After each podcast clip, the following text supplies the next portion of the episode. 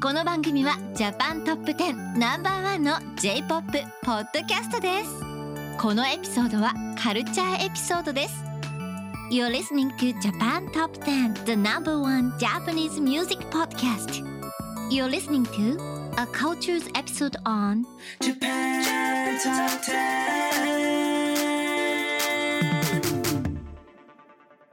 Hey everyone, this is Andy, And this is Tassie. and you, of course, are listening to Japan Top 10. And today we are bringing you a wonderful little cultures episode all about the history of Japanese manga. Yes, I'm so excited because I'm an avid manga reader. How about you, Andy? Yeah, I am too. I, I'm an avid manga reader, and honestly, I don't think, you know, our hour time frame or however long we're playing record could contain it, but I'm gonna sure try.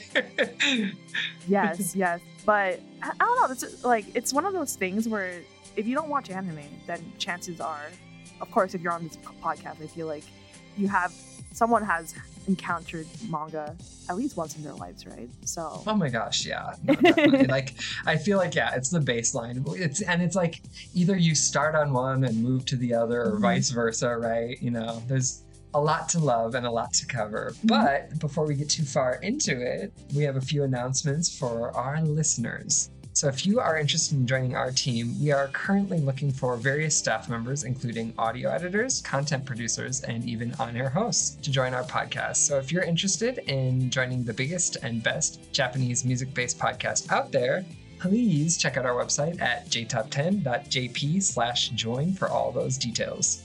Our second announcement for today's episode is Have you ever thought of wanting to advertise your own brand on our podcast? Well, you can market your brand onto one of the world's most popular Japanese cultural based podcasts. Reach up to potentially 70,000 listeners around the world on a weekly basis with advertising costs that will fit your company's budget. Find the full details at jtop10.jp to find out an advertising plan that will suit your company's needs. Yes, that's right. And our next shout out is for all of those indie Japanese music artists out there. If you create Japanese music and want some exposure, please get in touch with our music director by sending them an email at NOLA, that's N O L A, at jtop10.jp, along with the song that you would like us to feature on the podcast. there's many instances where me included and i know andy as well we like to ramble and ramble on on episodes. So if you enjoy listening to our cultures episodes remember you can receive the full version of this episode by becoming a patreon donor. Just starting at eight dollars. Please please please consider that and plus you'll receive the episode without any announcements or interruptions just commentary and music check out our website at jtop10.jp slash club for details. And honestly, for this one, you're going to want it because all the juicy stuff is going to be, yeah. That's true, that's true. uh, wonderful. Well, um, we can swing right back into our manga focused mind. I actually I want to take it all the way back to the beginning Mm. of well, we'll get to the history, but I want to talk about your history with manga. oh, okay. Yeah, what, what, like do you have a manga that you start like what was the one that you started with? Do you do you have one? Do you remember? Yes, I do actually. My first manga was Doraemon. Oh, Yes, it's so a small little story is that my parents used to own a Thai bookstore Hmm. And so one of the things that my parents used to sell was manga, but it wasn't like manga where it was English translated. It was actually Thai translated. Oh So- wow! Oh, yes. that's cool. Yes. Oh. And so as a child in the United States, my Thai wasn't actually good. Like I it's Mm. honestly gibberish to me at that point. But I saw the pictures and I knew what Doraemon was because I watched the Thai dubbed version of the anime. Mhm. and I was just like, man, I like this so much. And so from there, it just like spawned to different genres for me. Mhm. My most vivid memory of reading manga that wasn't from the bookstore because quote unquote I couldn't really read back then right. was was actually do you remember this at like the supermarkets i don't know this happened with my supermarket in california but Mhm. there was shoujo b and shonen jump Lucky. and and then it was like a huge like it was like a thick manga, like monthly manga, which you Mhm. can find in like Japan as well in like the convenience stores. But it's Oh, yeah. translated in English. And from there, I read like Naruto, and there was Skip Oh, yeah. Beat as well. Skippy, and dang, Nana. yeah. It was like And so much Nana, oh, fun. crazy. That is so good. I'm jealous. Like I, I had to wait all the way until middle school, and then I, I, yeah, that's when I first got introduced to Shonen Jump. Hmm. So same, but yeah, us uh, up in the cold, chilly, you know, Midwest did not have the the joys of Shoujo Beat and Shonen Jump just hanging around Yes. the supermarket. That's awesome. Yes, I like. I would because like these books are like really thick. They're it's like. Yeah. they're like probably like the thickness of an encyclopedia. Like, yeah. Yes. yes.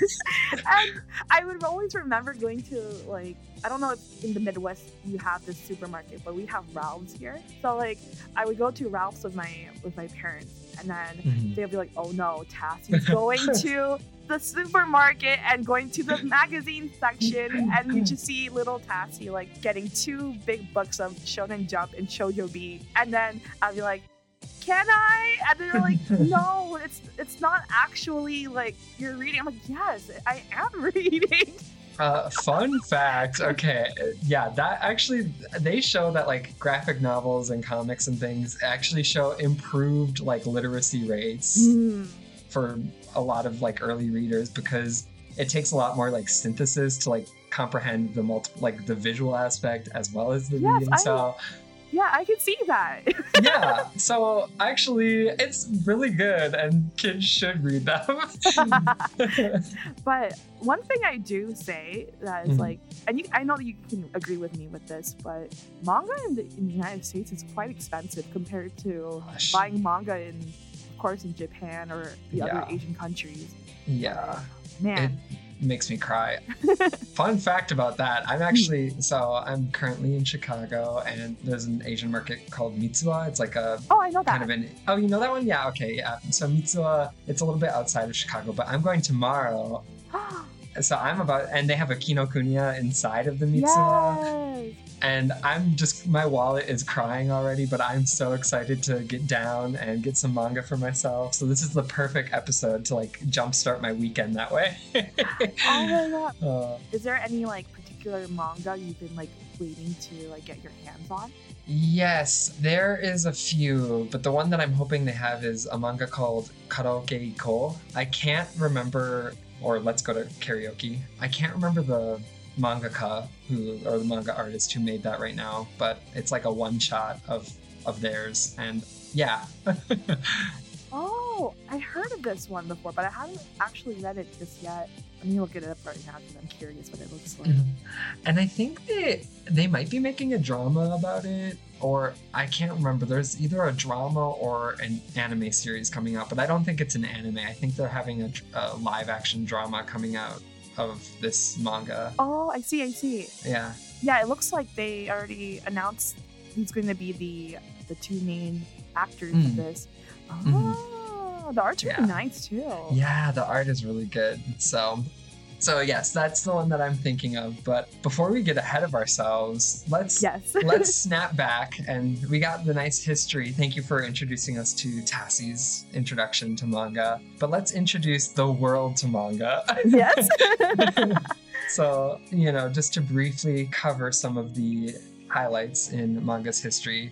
Of course, it's a tumultuous one that has many different fronts, directions, influences, and trends, you know, as many art forms do. But during its first usages, it was actually intended to mean the, the word manga, that is, it was intended to mean whimsical or impromptu pictures. And if one defines manga's history according to the introduction of the term, then it dates back to the late 19th century. The term was actually introduced at that time through works such as picture books by authors like Santo Kyoden. However, and I'm of this opinion, a lot of people say that the general like or, origin point of the art form can actually date back to the 12th and 13th centuries from things like emakimono, which are scrolls, and the Mm. scrolls would be obviously you'd open them up and a story would unfold. And one of like the most famous scrolls that is said to have like really kick-started the idea that scrolls and books and things can be non-conventional like storytelling. It's a,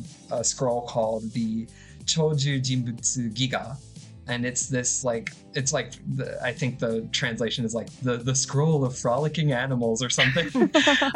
and basically it was like one of the first scrolls or i shouldn't say one of the first but one of few number of scrolls that kind of started this idea that you can just draw pictures and like have the audience decide what the story is going to be because like there was no real set story and it wasn't based off of a story it was just like pictures of these like weird rabbits and frogs and things dancing around Mm. Yeah so anyways sorry to go on that huge tangent but i have to put my art history degree to work somewhere and it's right here I loved it. There's like more information that we that I didn't even know, and I, I bet the listener didn't know as well. Thank you. No, thank you for listening. I apologize for the, the No, no, rant. no, no, I liked it. thank you. Apparently, there's been a common debate whether there's a continuity of Japanese culture in manga following the World War II. And perhaps it is more American and Western influences that created an abrupt change in it. There are facts that indicate that both sides, and it's more to safe to assume that both of the continuation of Japanese handcrafts and foreign exposure evolved manga into the present form. However, most writers, both Japanese and abroad, will agree that there are core and undeniable factors telling the connection between manga today and art from hundreds and hundreds of years ago in Japan. Wow, it's nice. Definitely. No, I know. And I know like one of the, there's like a magazine from when Japan was first starting to open its ports for trade. Mm, There was a magazine by this like British guy. I forget his name. I think it's like Wirgman or something, Charles Wirgman or something like that. okay. he started this magazine that was basically like political cartoons that was like kind of criticizing certain policies and things that the Japanese government had imposed on foreigners at the time. And the magazine was called Japan Punch. Oh, And it actually like got popular with Japanese people as well, um, incidentally, like because I mean, obviously, it, it featured a wide variety of topics, not just like related to being a foreign resident of Japan. And so, like, a lot of people, and that was like 1860s, and it ran until I think like the 1890s. Mm. And it was kind of like in the style of, you know, you've seen like political cartoons like early in the day, uh, like I should say back in the day. so that kind of style. So, like, a lot of people say that that also helped, just like you had mentioned, just had helped like change uh, again the styling of how visual images could be, you know, represented. yes. So it is like on again a big side tangent aside. um, it is important to note that Japan had its own form of comic art that some believe to be the world's very first comic. Eastern and Western comic art are considered to have evolved separately in general, at least in their histories. And it is important that one does not confuse this, like this, that they have developed separately as well, as well as influenced each other eventually. Kibyoushi picture books from the 18th century are a very good example of an original comic art form in Japan. And although kibyoushi are not directly tied with manga, they show that the comic element found in manga may not be completely foreign influence. So there is a vital note that changes that were incurred by the American occupation following World War II. Japanese authors who stressed this time period argue for a more transnational mindset, one that emphasizes the real give and take of art between multinational cultures. Others speak of the time following these events as drastically transforming the mood, intent, and atmosphere that the art produced that there is a distinct difference between manga and other comics before and after this period. Hmm. Definitely. I mean, yeah, I I think it's not just manga. Like, if you look at art history, I, I'm sorry that this has become the art history lecture no, hour. no, I find this very interesting. oh, I, well, thank you for being a very kind listener because I feel like I'm just like blathering. But yeah, because like if you look at other art forms during this time and like the development of modern art post World War II, yeah, I think it's very clear that the obvious tensions and things that were happening at that time within Japan being like basically being occupied by America drew this really strange and like drastic cultural response from you know Japanese art makers. So yeah, I definitely agree to that point for sure. But we have gotten definitely into, you know, the, the background of before manga, but why don't we get kind of into manga itself? Now, Rakuten Kitazawa first used the term manga with its present understanding during the 19th and 20th centuries. And since then, it has come to look completely different, of course, from that time. Many of the original examples of manga contain either a single panel or multiple scenes on a scroll, or later, as in like in the picture book form, this was the same kind of format. However, their themes varied greatly, ranging from humor to national problems of the time, and this is where many art styles you see today in manga come from. Just yeah, just as now, these artists of hundreds of years ago wish to work on their trade and gain influence, of course. Yeah, I just really enjoy looking at the different like, styles of each Mm. artist, and it's just amazing how I like what I really like about like manga in general is to see the different like strokes and like the thickness of mm. it. It's like it's so flowy and and it looks very effortless too, which I really enjoy. How do they do that?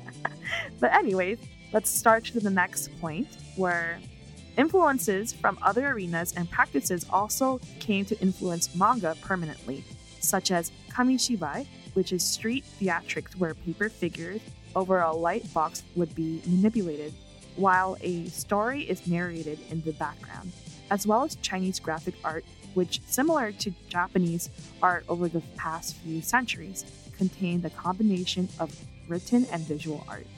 I think that's like kind of what you're saying too, where you can see like the brush strokes and stuff, because a lot of Mhm. like Chinese ink painting and stuff, I know has influenced you know Japanese art in many ways. But yeah, like that's that's really cool. It is really cool because for those who don't know, like there's so much Chinese influence from in Japanese culture as well. So like it's quite interesting to see how Japan later on in history, even though China's influence was really like heavy during their beginnings of their history, just seeing like the different gradual changes that how Japan as a nation really took their own Mhm. idyllic art styles is very interesting. So yeah. yeah, no, I agree 100%. That's like one of the things that I studied the hardest uh, in my undergrad. So I, yeah, I, de- I definitely agree. It's one of the coolest things to see, like how cultural identity was formed very through various, you know,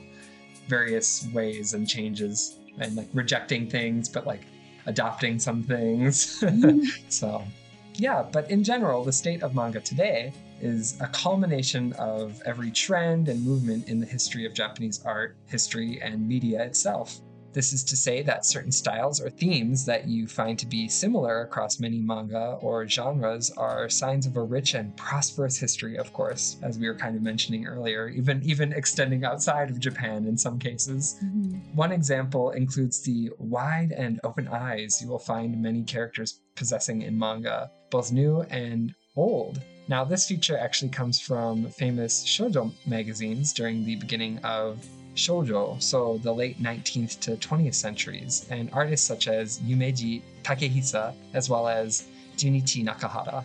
Well, after a quite a informative talk between me and Andy, Yes. let's have a little break with our first Everybody in your crew identifies as either Big Mac Burger, McNuggets, or McCrispy Sandwich. But you're the Filet-O-Fish Sandwich all day. That crispy fish, that savory tartar sauce, that melty cheese, that pillowy bun. Yeah, you get it. Every time. And if you love the Filet-O-Fish, right now you can catch two of the classics you love for just $6. Limited time only. Price and participation may vary. Cannot be combined with any other offer. Single item at regular price. Ba-da-ba-ba-ba. song, which is Kazemachi by Grapevine, released in November 1st, 2001.「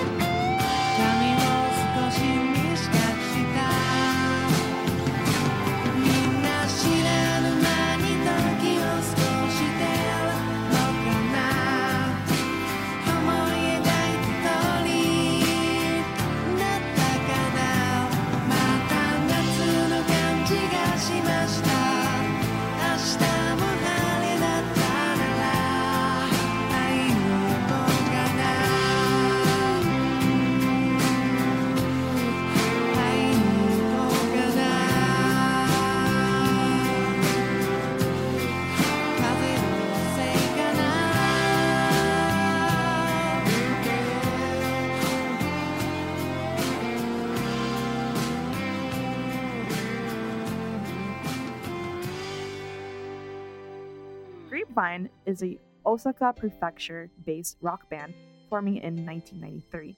Their name comes from Marvin Gaye's song title, I Heard It Through the Grapevine, and it can also be interpreted as Bad Rumor. They even have their own fan club that's called themselves Gag.